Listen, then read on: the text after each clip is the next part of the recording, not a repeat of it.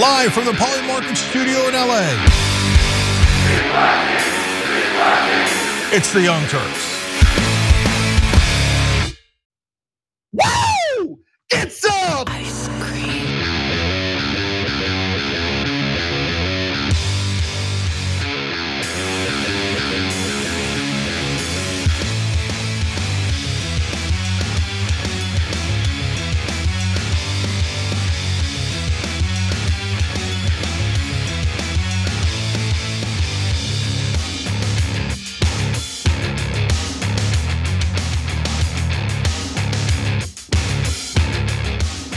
Welcome to TYT. I'm your host, Ana Kasparian. It is Wednesday. When today's show is over, we're past hump day. It's over, all right? And then we're, we're ready for the best part of the week, the weekend, where we can all live, where we can all breathe, where we can be with our families and our loved ones, hopefully for all of us. I know a lot of people end up working on the weekends anyway, but I'm always excited when the show ends on Wednesdays. But you should be excited about the show as we're getting into it, because there's a lot of really interesting stories that we're gonna talk about today.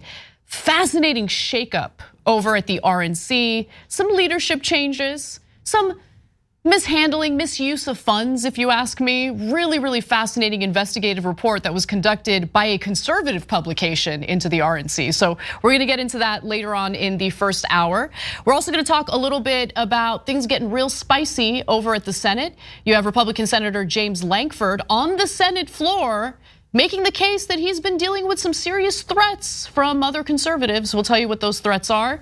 And uh, of course, we're going to update you all on the ongoing war in Gaza and the latest ceasefire deal, deal falling apart uh, between the Israeli government and Hamas. Uh, so stick around for that. But as always, just want to encourage you all to like and share the stream. If you're watching us live, it's a great way to share our message and get new people watching the show and hearing that message. Uh, you can also become a member by clicking on that join button if you're watching us on YouTube, or you can always go to tyt.com/join and become a member that way. You get exclusive content, members only perks, and more importantly, you keep us independent and free of any corporate influence, which is my favorite part of membership. So thank you to everyone who already is a member. Thank you to all the wonderful people who on a very regular basis uh, donate memberships uh, to members of our audience who might not be able to afford it. And for anyone considering membership, thank you so much for thinking about supporting us. Uh, it means the world to us.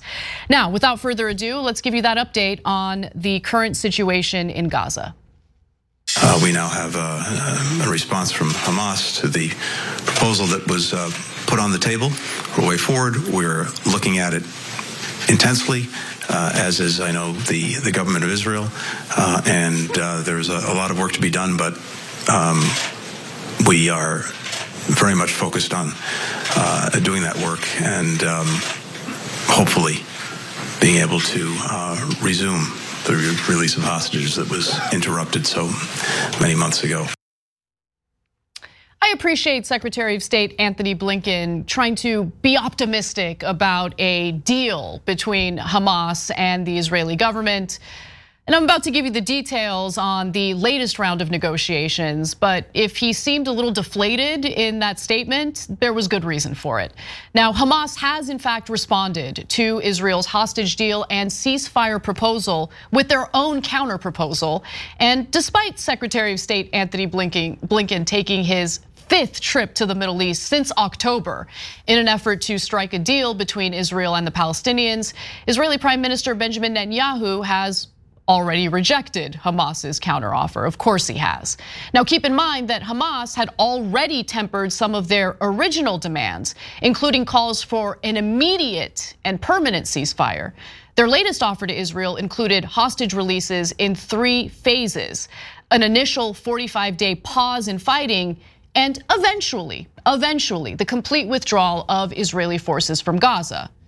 The first phase of the ceasefire would include the release of hostages in Gaza, including women and children under 19 years old who aren't enlisted in the Israeli military, as well as the elderly and the sick, in exchange for all Palestinian female, juvenile, sick, and elderly Palestinian prisoners, as well as 500 prisoners named by Hamas, including those with life sentences and convictions for serious crimes. It would also include intensifying humanitarian aid, moving Israeli forces outside populated areas, a temporary cessation of military operations, and aerial reconnaissance, the start of reconstruction work, and allowing the United Nations and its agencies, like UNRWA, to provide humanitarian services and establish housing camps. Now, they would need to establish housing camps since the IDF has destroyed so many residential buildings in Gaza. We'll get to that in just a bit. Now, it would also see the return of displaced Palestinians to their homes in all areas of the Gaza Strip. And it would also ensure freedom of movement without obstruction by the Israeli government or the IDF. In addition, this first phase would include starting indirect talks on the requirements necessary for a complete ceasefire and negotiations on the details for the second and third phases. Hamas has proposed that the second phase would see the conclusion of talks that would end hostilities, in addition to the release of more hostages held captive in Gaza. During the second phase, all male hostages in Gaza, civilians and military personnel, would be released in exchange for a specified number of Palestinian prisoners, and Israeli forces would have to completely exit the enclave. Now let's get to phase three. According to what Hamas counteroffered with, phase three would aim to exchange bodies and remains of those killed on both sides. It also stipulates that all crossings from the Gaza Strip be opened for trade to resume, and so people can move without obstacles. Israel would commit to provide Gaza with its electricity and water needs. So, I mean, even under what Hamas counteroffered, Israel would still have an insane amount of control over the Gaza Strip. I mean, think about it. They would have control over critical things like water and electricity, which has been the case. Now, while initial responses from Blinken and Qatar were reportedly positive, President Joe Biden gave his strained update yesterday during a presser. Let's watch. There is some movement, and I don't want to. I don't want to. Well, maybe choose my words. There's some movement. There's been a response from the. Uh, the, the, there's been a response from the opposition, but um, it, it, yes, I'm sorry, from Hamas, but it seems to be uh, a little over the top. We're not sure where it is. There's a continuing negotiation right now. Yikes. And that was before details of the counterproposal were even shared. Based on Netanyahu's rhetoric, it didn't seem like the proposal by Hamas was likely to go anywhere. And maybe that's why Biden didn't seem so hot on the idea either. He does tend to take cues from Israel's leader rather than, you know, serve as a leader himself, after all. Another Another foreshadowing sign came on Wednesday, unfortunately, when an Israeli official familiar with the negotiations said that there is no way Israel will accept the Hamas counterproposal. And it looks like that official was absolutely right.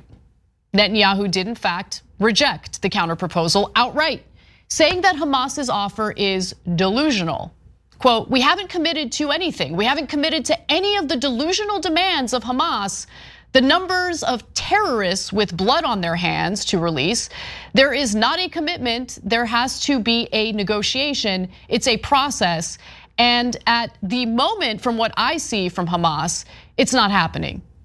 Except there were concessions by Hamas. And this is a negotiation process. It's just that, keep in mind, Benjamin Netanyahu has a conflict of interest here. And the conflict of interest is he wants to remain in power.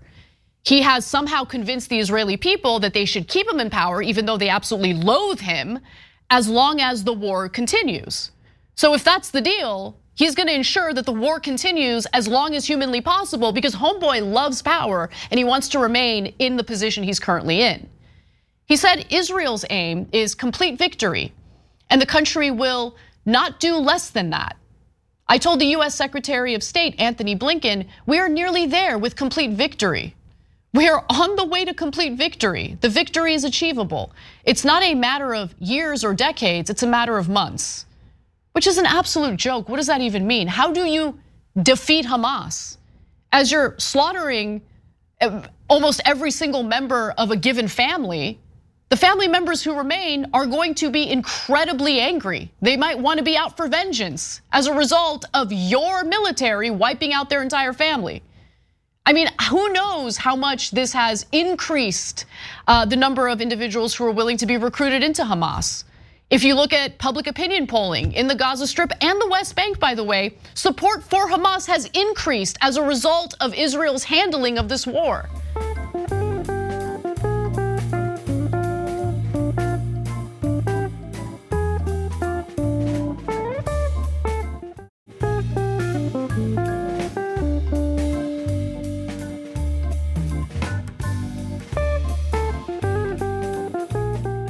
Benjamin Netanyahu reiterated previous statements regarding Israel occupying Gaza in the future. Just spitting in the face of Americans, by the way, the American government that keeps insisting that they do not want Israel to do that. Netanyahu said that he told the US Secretary of State that after we destroy Hamas, we will secure that Gaza is a safe area forever. History has proven that only one force can achieve this Israel the IDF, and our security forces. Israel will be acting in Gaza whenever necessary in order for the terror not to come back. He also expressed his bitterness over President Joe Biden very mildly condemning settler violence in the West Bank that's been directed toward Palestinians. Some Palestinians have been driven out of their homes as a result. And so four of them have been slapped with sanctions. Reporter Barak Ravid stated on X that Netanyahu says he protested to Secretary of State Antony Blinken during their meeting about President Biden's order regarding the countering of settler violence and told him it was inappropriate and highly problematic. Others in the Israeli government, by the way, had similar statements, including Defense Minister Yoav Gallant, who reportedly told Blinken that Hamas's response to the hostage deal proposal will push Israel to expand its ground operation in Gaza. He said that the response was drafted in a way that will make Israel reject it. Hamas's position will lead to the continuation of the war and our forces to enter more places in Gaza soon. Let's pause for a second. As if as if the IDF needed another excuse to continue the absolute brutalization of Palestinians in the Gaza Strip. I love I love the constant talking point that really has like the main message of well Hamas made us do it. You know, did Hamas make the IDF run a disgusting Telegram channel in which IDF soldiers uh, basically put out snuff films and bragged about hearing a mother's bones crunching as they were slaughtering her? Did Hamas force the IDF to do that too? So it looks like despite some initial optimism, the negotiations are going back to square one. And in the meantime, the known Palestinian death toll is nearly 28,000 people after nearly four months of war. That includes 123 bodies brought to hospitals in just the last 24 hours, according to the Palestinian Health Ministry. And by the way, the death toll that we keep sharing with you, I know people like to say, well, that also includes uh, some of the Hamas militants who have been killed. So it's not 28,000 civilians, like some portion of that uh, includes the Hamas militants who have been killed. Okay, but that figure also doesn't include the Palestinian bodies that remain trapped under the rubble in the Gaza Strip. So, fact of the matter is, the death toll, the civilian death toll, is very likely higher. A quarter of Gaza's residents are now starving, and 85% of the population has been driven from their homes with hundreds of thousands crammed in makeshift tent camps. Israel has ordered Palestinians to evacuate areas that make up two thirds of the tiny coastal territory.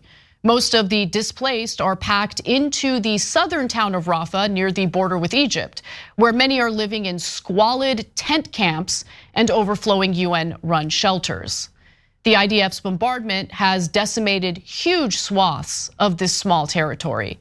Satellite imagery analyzed by the United Nations Satellite Center shows that 30% of Gaza Strip's buildings have been destroyed or damaged in the Israel offensive in the densely populated Palestinian enclave. The center reported that in total, a staggering 69,147 structures, equivalent to approximately 30% of Gaza's of the Gaza Strip's total structures are affected. And look, that's just one of the most conservative estimates that has been reported thus far. Because if you focus specifically in northern Gaza, between 70 and 80% of the buildings are damaged or destroyed. But the IDF has continued intense military operations in the south, including Rafah, which was, of course, originally billed as a safe haven for Palestinians. Now the situation there is becoming increasingly dire. Rafah is the last refuge, sheltering more than half of Gaza's 2.3 million people. Now it too is in Israel's firing line. But American doctor Michael Grady is used to working in conflict zones. You can hear shooting to the left and to the right. They receive patients from all across Gaza. Last week, 39 critically injured all at once. Well, you can imagine this location became a mass of screaming, chaotic people. But still, these doctors perform wonders with only two emergency operating rooms. The other day, we had a patient who came in with an amputated leg, and his friend brought his leg in a bag. So that is what Palestinians are currently dealing with. While Benjamin Netanyahu pretends like he's engaging in ceasefire negotiations in good faith, it's clear to me, and it's been clear to me since the beginning of this war, that he has really no concern for the Palestinian people, of course, but he doesn't even have concern for the Israeli hostages who remain captive in the Gaza Strip. Because when he puts out unfounded claims about UNRWA, the UN agency that provides humanitarian aid, food, water, sustenance to the Palestinian people. When he puts out those fake, you know, allegations with no evidence to back them up, and more than a dozen Western countries pull their funding from that agency, he knows that it's not just the Palestinian people who are going to starve to death as a result. It's also the Israeli civilians who are held captive in the Gaza Strip. All he cares about is his own power. He bragged about how his leadership would keep Israel safe, and he dropped the ball in the worst possible way on October 7th. The worst terror attack on Israeli soil happened under his watch. And now he is using this war that was sparked as a result of his failures to remain in power. And he keeps talking about defeating Hamas, a group that he propped up, a group that he himself funded and persuaded the Likud party to be in favor of funding. That's who Benjamin Netanyahu is. So if you want to call Hamas terrorists, that's fine. But what do you call the guy who funded the terrorists? You should ask yourself that. We got to take a break. When we come back, we've got some domestic news to get to, including um, some really fascinating details about how the RNC spends its donor money you don't want to miss that one. We'll be right back. I don't know about you, but I'm going to go to bed.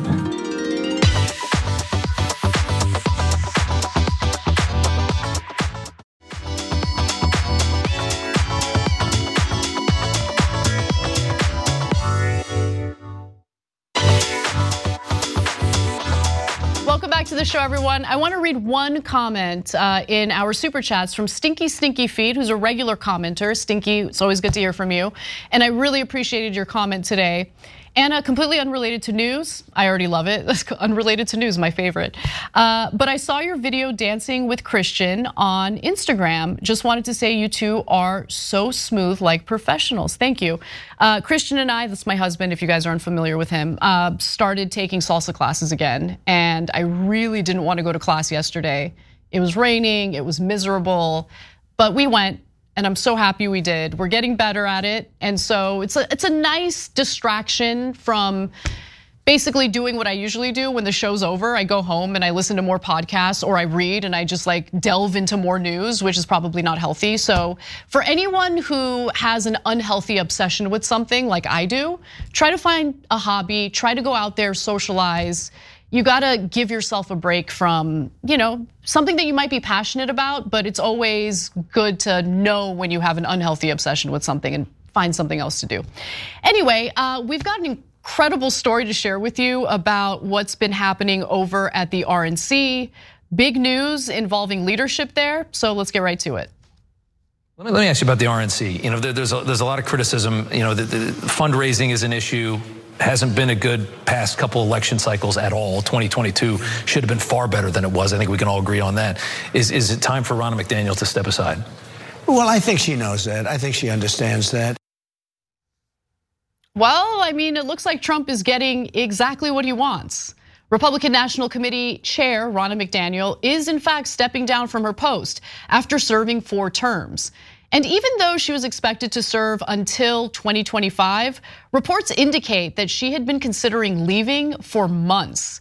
Look, there's a lot of speculation that Donald Trump's increasing criticisms toward McDaniel motivated her decision to leave. And maybe that's true. But what really stands out about her leadership is, well, how much money, donor money, the RNC squandered on nonsense like floral arrangements and consultants, while failing to fund much more electorally critical initiatives. A conservative publication called Red State conducted their own investigation into how the RNC money is spent and how Republicans differ from their Democratic counterparts in the DNC. The numbers are insane. So, in light of reports that the RNC had a cash shortage heading into a critical election year, which was described as a revenue problem, and that the RNC executive board voted to authorize a $10 million line of credit in its 2024 budget, Red State analyzed expenditures recorded by the Federal Elections Commission since the December 2022 story to see where the money is going. Mm, this should be fun. I love these types of stories. Now, in addition to that, Red State also put together a chart comparing total spending by the RNC and the DNC in specific categories between October 20th of 2022 and November 30th of 2023. So let's take a look at this chart. According to the chart, the RNC weirdly spent $298,000 on office supplies, but then you compare it to the DNC where they spent only $45,000, $45,005 to be specific. Management consulting really stood out as well, with the RNC shelling out more than a million dollars.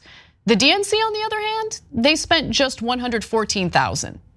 The DNC spent zero dollars on media booking consultants, but that wasn't the case with the RNC, which spent $116,341.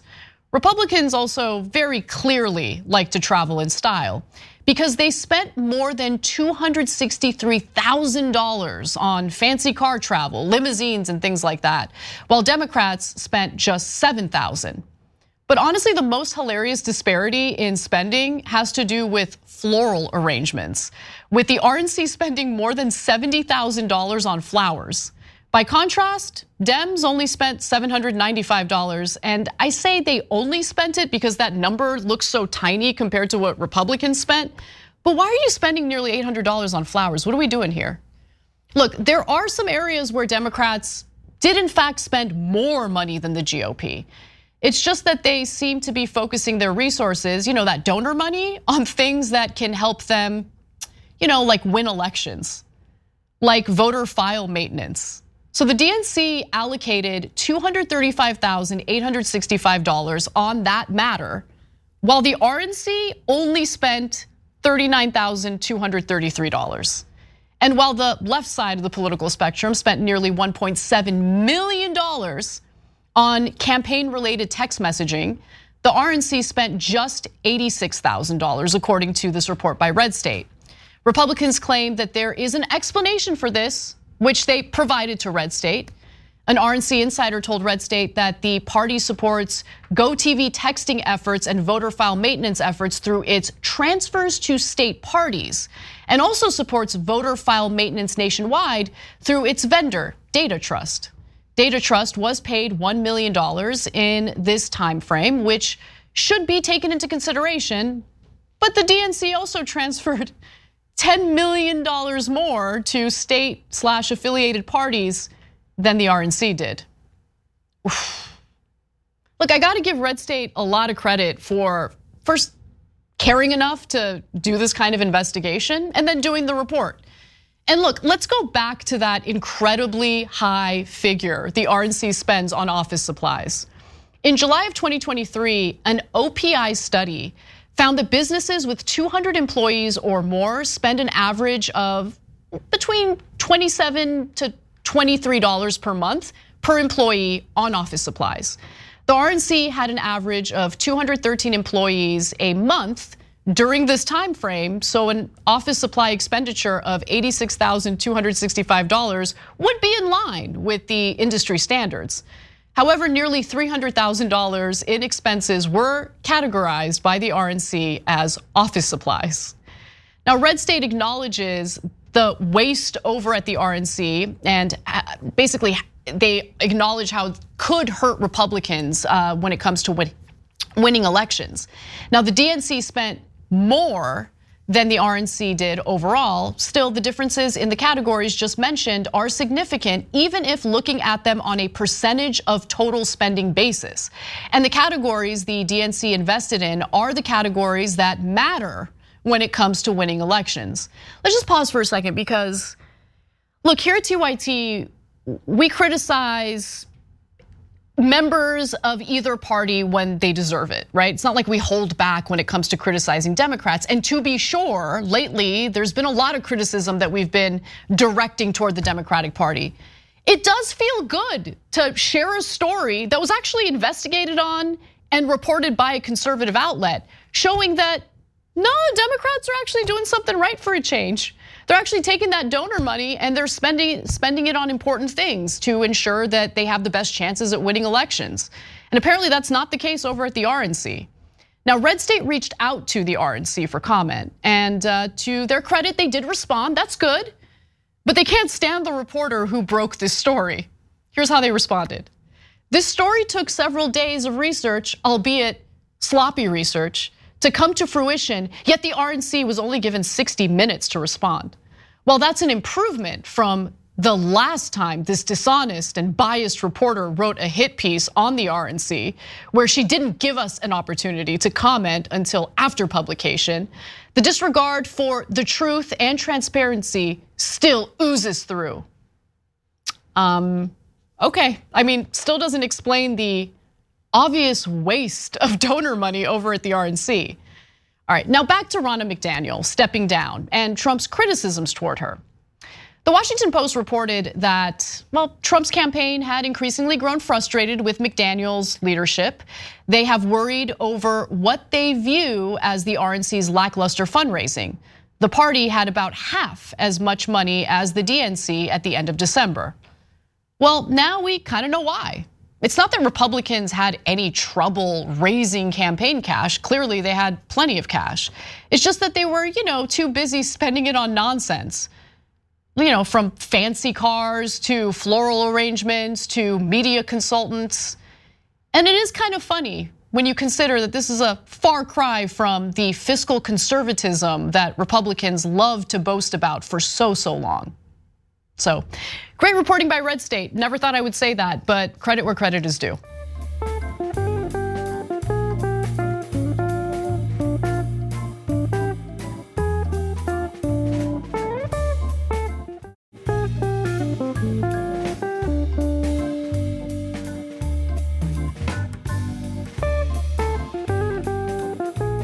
Want to do one more story before we go to our next break. And this one is incredibly depressing because it has to do with an incredibly important issue affordable housing and a government agency that, uh, well, engaged in bribery, corruption, and abuse. As we allege, the 70 defendants charged today allegedly demanded over $2 million in bribe money from contractors in exchange for giving out over $13 million of work on NYCHA buildings. And if the contractors didn't pay up, the defendants wouldn't give them the work. That's classic pay to play.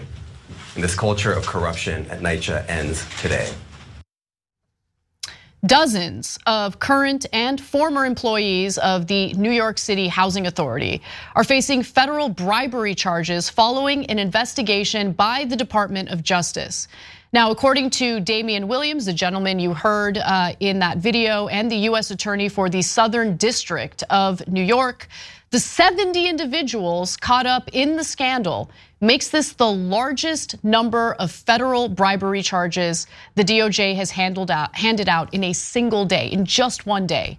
Now, dozens of employees, including superintendents and assistant superintendents, had taken more than $2 million in bribes from contractors seeking to do work at apartment buildings throughout the city's five bur boroughs.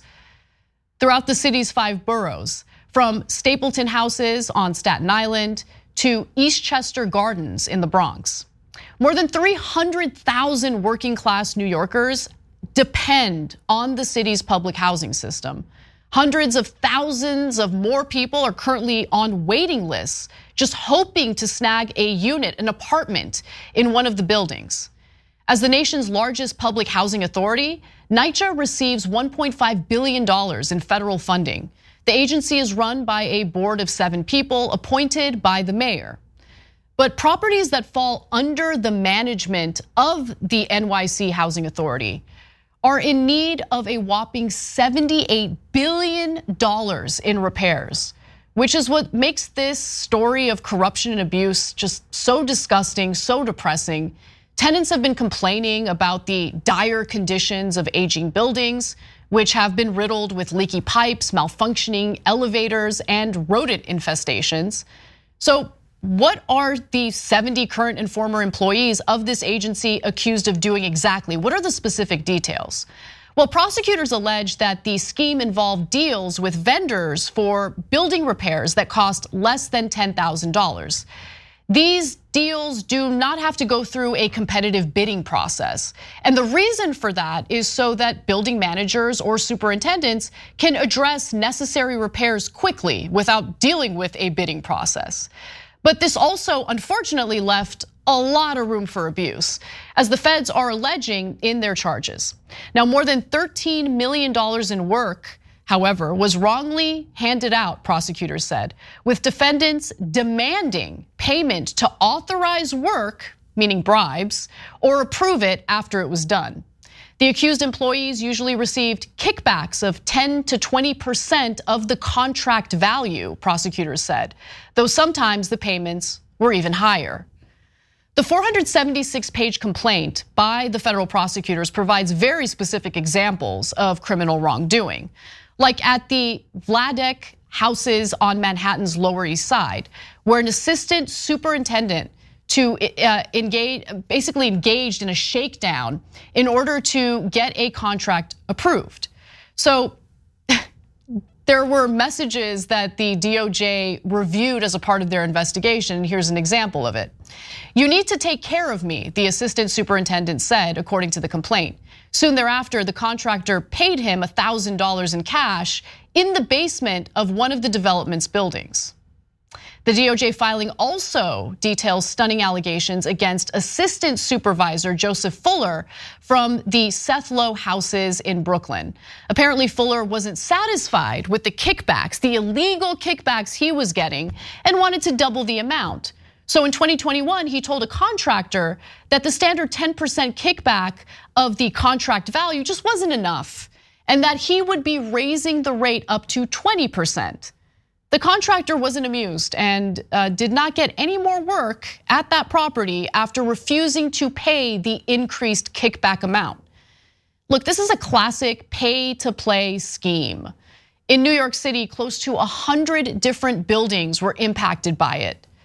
Suspect Juan Mercado, a residential building super solicited and accepted a total of at least approximately $314,300 in bribes in exchange for arranging for certain contractors to receive no bid contracts from the agency worth a total of at least approximately $1.7 million, the Fed said. In addition, the in addition to the corruption, the DOJ's, DOJ's complaint also details how one defendant attempted to destroy evidence by doing a factory reset of her phone to avoid turning over text messages to federal investigators. I gotta pause on this for a second. I don't know if she knows this, but your text messages get recorded by the company that provides your cell service. Like they have that on file for a certain number of months, possibly years, depending on which company uh, your cell phone provider is. I mean, it's just how, how stupid can you possibly be? Anyway, according to the uh, New York Times, NYCHA's chief executive, Lisa Bova Hiatt, had alerted investigators to the suspicious behavior behind some of the charges. She also accused the defendants of putting their greed first and violating the trust of our residents, their fellow NYCHA colleagues, and all New Yorkers. Bova Hiatt also says that the agency won't allow bad actors to undermine their achievements. But even before this scandal was unearthed, NYCHA was plagued with all sorts of issues, including the submission of false paperwork to the federal government, indicating that they had conducted inspections of lead paint in apartments. Those inspections never took place at all. And in 2019, as part of a settlement with federal prosecutors, the city accepted the appointment of a federal monitor to scrutinize NYCHA's progress dealing with some of its most serious problems, including lead, mold, and heating failures. Also, back in 2019, an investigative report by a publication called The City found that low level managers of developments had handed out $250 million in contracts to a small group of vendors. In September of 2021, nine contractors were indicted on bribery charges in connection with micro purchasing schemes. As a result of this agency's corruption and the crime ridden past that we're dealing with here, some of the residents of these properties are absolutely unsurprised by the additional criminal charges reported this week. That's how housing works, said Michael Jones, 37 years old, a tenant in the Robert Fulton houses in Chelsea, which was one of the developments named in the scheme on Tuesday. It's all about money. The people running it always want to get a kickback. So, look, I'm glad that there are consequences here, and I'm glad the DOJ is doing its job. But what are the possible solutions? Remember, we're talking about a government agency here. We're not talking about a private company. We're not even talking about a nonprofit. Well, Jocelyn Strauber, the city's investigations commissioner, said on Tuesday that her agency had suggested to NYCHA officials that they make reforms to the micro purchasing process, noting that misconduct around these smaller repairs drove up the cost of this type of work and diverted valuable public funds away from public housing and into the pockets of corrupt NYCHA staff. But generally speaking, there needs to be way more oversight of this agency and possibly yearly audits of the of how these public funds are being used and whether repair contracts are riddled with inflated prices. Because seriously, consider how much these pay to play schemes result in government waste, meaning the government wasting your money. So if agency employees are getting 20% kickbacks, that means the contractors that they're awarding contracts to are going to inflate the cost of the repairs that they're conducting in order to provide the funds for the kickback. In other words, they're stealing from you, the taxpayer. And luckily, there are some oversight steps that the Justice Department has proposed that NYCHA luckily has agreed to implement. Our recommendations include transferring responsibility for micro purchases from development level staff to a centralized procurement unit with necessary expertise, standardizing micro purchase costs by establishing a cost schedule for typical services, with excess costs to be explained in writing by the vendor and approved in writing prior to the commencement of the work by the neighborhood administrator who manages staff at several developments, requiring review by NYCHA staff outside the development of documentation of completed work for all micro purchases prior to processing payments to vendors. And I want to note that the three recommendations that I just mentioned were previously made to NYCHA and ultimately were not implemented. Um, and like I said, NYCHA has committed to implement the recommendations that we are issuing today. Now, I hope that uh, there is increased oversight and let's do a follow up to make sure that these proposals are in fact being implemented by NYCHA.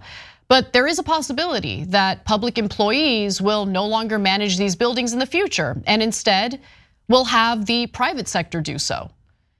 Look, as the New York Times reports, a plan to shift some developments over to private management and to run others under a new public benefit corporation could unlock billions of dollars from a new stream of federal housing aid.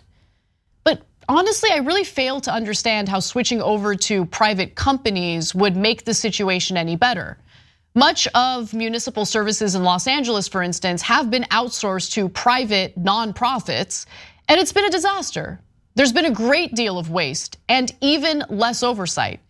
When it comes to housing providers alone, there are 1,486 housing providers and shelters in the greater Los Angeles metro area. Combined, these Los Angeles metro housing providers and shelters employ 10,597 people, earn more than $2 billion in revenue each year, earn is a very strong word, and have assets of $7 billion.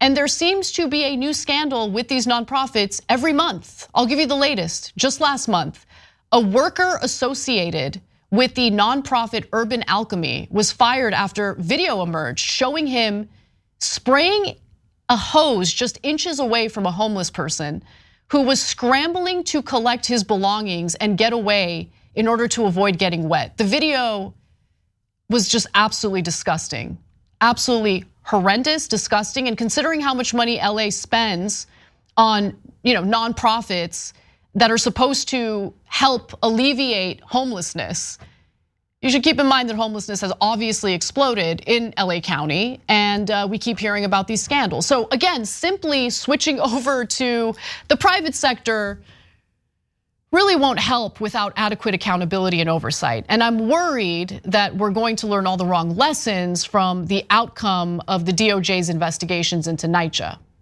And I want to end this segment with a comment from one of our, our viewers, one of our members actually. You can become a member by going to tyt.com slash join. Miss Anonymous says, Ana, I live in affordable housing it's not really affordable and corporations don't fix anything. A corporation took over my complex, raised the rent for repairs, but didn't fix anything. And so that's a private company coming in to manage the building. And obviously, there are issues with that as well. So at the end of the day, if there's no accountability, if there's no oversight, abuse will take place. And it appears that's what happened here when they decided to take advantage of the lack of regulations pertaining to lower cost repairs for these buildings. They didn't have to deal with the no bid, uh, they didn't have to deal with bidding for contracts. They were able to award contracts to their preferred uh, contractors or, or, vendors. And uh, as a result, they took bribes, they engaged in corruption, and they collected kickbacks.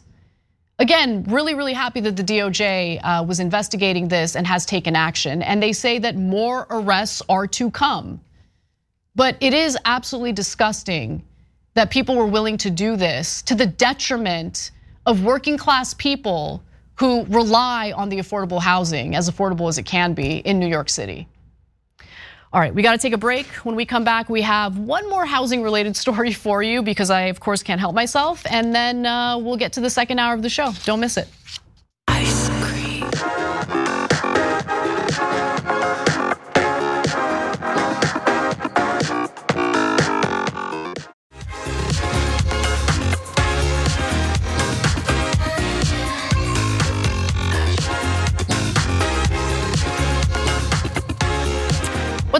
Welcome back to the show. One more segment solo before John Iadarola joins me for the second hour. And we've got some updates from the Senate today. They did debate the border bill yet again. All right, spoiler alert, the bill passed yet again, but there were some interesting things that transpired in the process of all of that, uh, which we're gonna share with you in the second hour, so don't miss that. In the meantime, though, let's do one more story related to housing, and then we'll wrap up the first hour. It has been a rough several years to be a renter in America, but that's finally changing for the wealthiest people in the country. That's because, according to a recent report by the Wall Street Journal, rent inflation is finally starting to slow down, but mostly for high end properties. We'll get to why that is shortly, but first, let's talk numbers. Property data firm Yardi Matrix found that US rental rates grew by just 0.3% in 2023. And believe it or not, that's the lowest amount of growth since 2010. But rent prices are not slowing down across the board. To see what's really going on, you have to dig a little deeper. So rents at middle and lower tier apartments were actually up 2% nationally in December compared with a year earlier, according to Yardi, which tracks prices for a cohort of tenants it calls renters by necessity. It's a nice way of saying people who don't have a down payment for a house and have no choice but to rent. That is down from the double digit rent increases seen during the pandemic, but rents are still running some 20% higher than they were in 2020, according to several metrics. Now, asking rents at properties populated by the highest earning renters actually fell by 1% in December. That figure does not include concessions such as months of free rent, which are increasingly common at upscale buildings across the country and are now included in about a third of all rental listings, according to Zillow. But when it comes to less wealthy renters, they experience something entirely different. As I mentioned earlier, their rents did go up, and certain parts of the country the rent went up even more than what I just mentioned. So in Kansas City, Missouri, Indianapolis, Chicago, and Philadelphia, middle market rents increased between 3 and 6% in December compared with a year before, outpacing rent growth for luxury properties in those same metro areas. Data provider CoStar Group said. I love the name of these companies. Anyway, that's obviously because there's a much larger market or much more demand for more affordable housing. Most people aren't wealthy and they aren't looking for luxury properties uh, to rent. And so the Wall Street Journal spoke to a Kansas City, Missouri resident named Tamika Dukin who saw the rent for her three bedroom, one bathroom home basically skyrocket from $1,650 a month to $2,050. That happened over just two years. She said, it seems like it's a new trend for your landlord to raise your rent by more than 5% each year. It gets very discouraging. And by the way, super scary. Think about how unstable, financially unstable that makes Americans feel, knowing that at any given moment, their landlord can just decide to raise their rent. It really depends on which state you're in. But in some states, there's no regulation that would basically cap how much the landlord could increase rent. And so I have people who live in Florida, family members who are renting, and all of a sudden their landlord hits them up and says, Hey, I'm raising your rent by $800, $500. It is super scary to be in a situation like that. Now, in its analysis, the Wall Street Journal claims that the reason for the disparity between wealthy renters and pretty much everyone else is high construction costs and less supply of affordable housing. But if you're an average American hoping for less expensive rent, you don't have to give up hope just yet because there is a little silver lining or some reason for optimism, according to the Wall Street Journal. So, in theory, falling rental rates for high income properties should eventually lead to cheaper rent for more affordable housing. That's because when high income housing becomes cheaper, more people move into those residences, and that creates vacancies in places where those wealthier Americans used to live. And according to certain indicators, that's already happening. So, in a handful of Sunbelt cities with high rates of construction, including Austin, rents for non luxury housing are also beginning to go down, just not as much as their high end counterparts both Yardi and CoStar data show. In Phoenix, some apartments that rent for $1,500 a month, about the average rent there, now advertise concessions. So remember, the concessions are like, oh, you get the first month free or no security deposit, stuff like that. The problem is that rental prices are already pretty out of control, and many Americans can't afford to just sit and wait for lower rents to trickle down. Median rents were 21% higher as of 2022. Meanwhile, renters' incomes have risen just 2% during that same period of time. Half of renters in the United States spent more than 30% of their income in 2022 on rent and utilities, according to the New America's Rental Housing Report by the Joint Center for Housing Studies of Harvard University.